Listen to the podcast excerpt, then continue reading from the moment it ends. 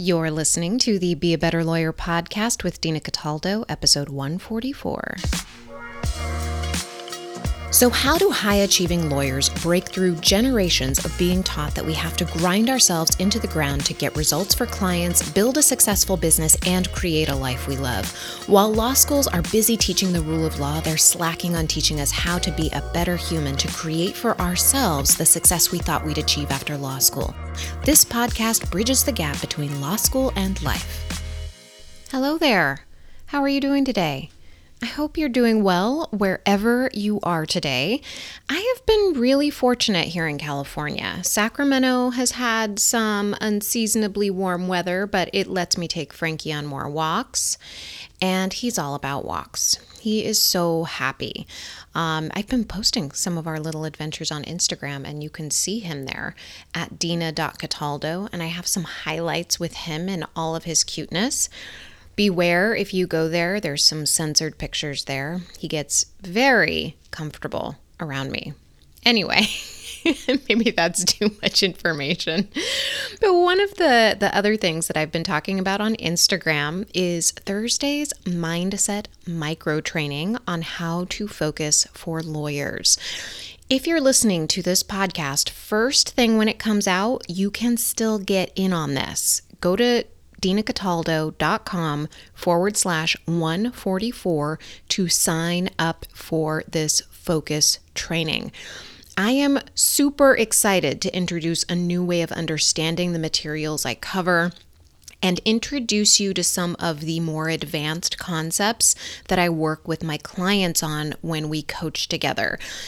This is also very relevant to what we are talking about here today. So if you're listening to this on Thursday morning, February 25th of 2021, come sign up. We start at 5 p.m. Pacific time. So go to dinacataldo.com forward slash 144 to sign up. All right, so let's talk about some cognitive dissonance here. So, if you have tried thought work, maybe you've been following along with this podcast, you have some idea of what cognitive dissonance is, but you are noticing that it's hard to believe the new thought that you want. It's because you're having cognitive dissonance. It's uncomfortable. Honestly, it feels like your brain is going to explode. It may even feel scary. And that's a good thing. That means you're on the right track towards the change you want to make.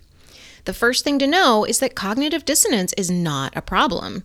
It's a natural consequence of trying to change ourselves. So, quick example, and if you've been watching my Instagram stories, you'll already know this about me. I just started Invisalign. It's about a year process of moving my teeth from their current position to a new straighter position. It's uncomfortable. I'm trying to change my body using an external framework to reshape the configuration of my teeth. So, of course, it's going to be uncomfortable, right? I have my eyes set on the purpose of getting my teeth straighter, though, so I can work through that cognitive dissonance, that uncomfortable feeling. My eyes are on having healthier teeth. I get to keep nice teeth when I'm older. So every time I feel discomfort or I don't want to put my trays back in, I remember okay, discomfort is part of the process. I have my eyes set on what I want. This is the same thing as when we have a goal, whether it's in our practice to grow our practice, to start a new business, to do anything that we've never done before. We know there's going to be discomfort. But to achieve the goal, we keep the vision even when we want to stop everything and going back to being our old uncomfortable or old comfortable selves, you know, the one that just wants to watch TV and do all the things we've always done.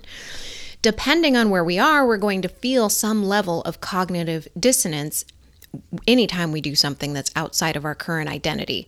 And each of us has an identity. That identity is made up of thoughts about ourselves, who we are, what we believe to be true in the world. And this is what I work with my clients on is really understanding the thoughts that they currently have about where they are because most of us don't see them, right? We're not looking for them and understanding what thoughts are preventing them from becoming the person that they want to become, the person who already has the goal in their hot little hand.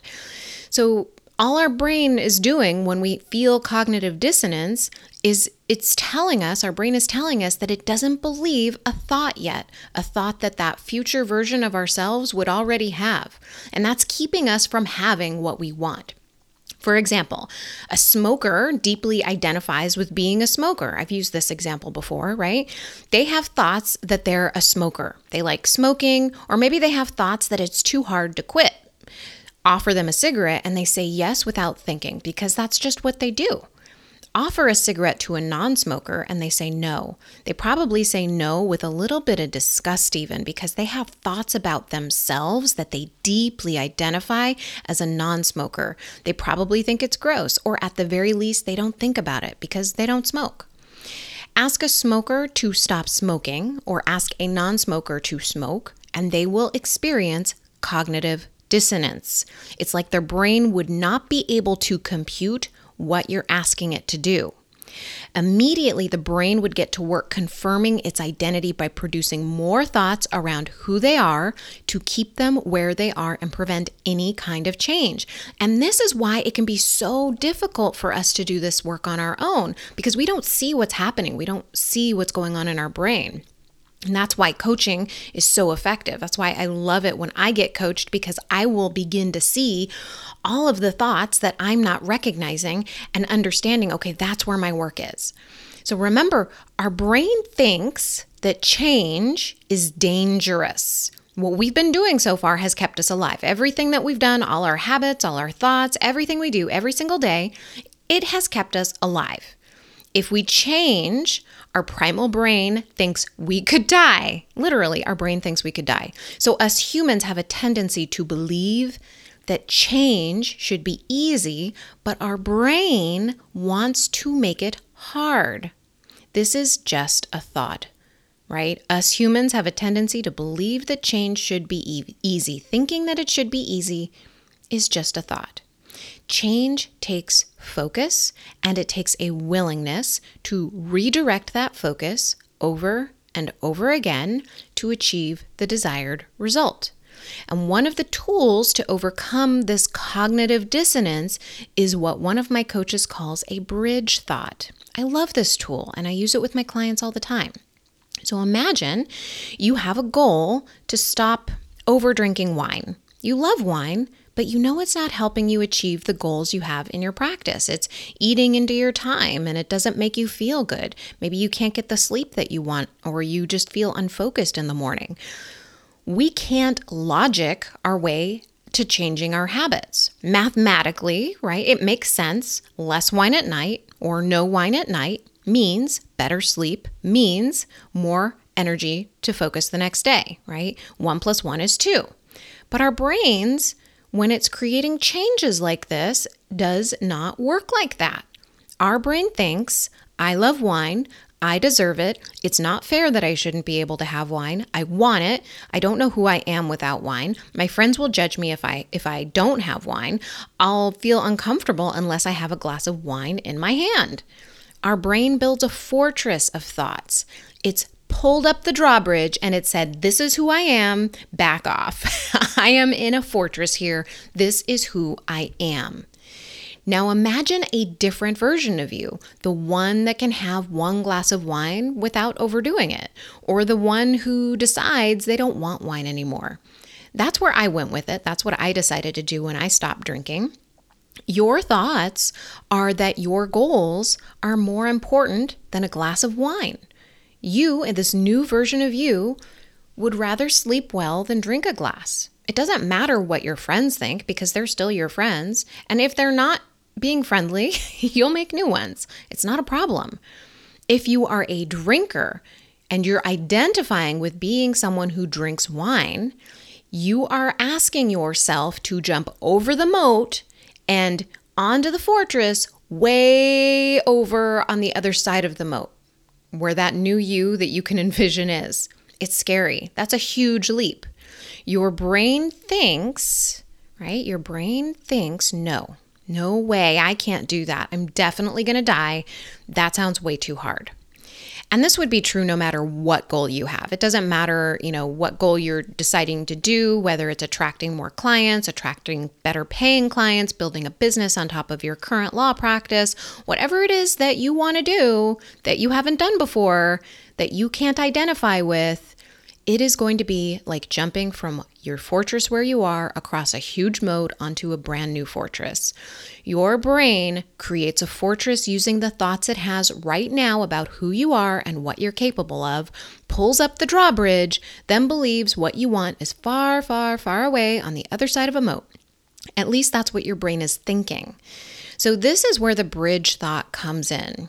Back to the over drinking example, right? So, if you love wine and want to release your desire for it, you might have a thought like, I don't know how to not want my Zin every night.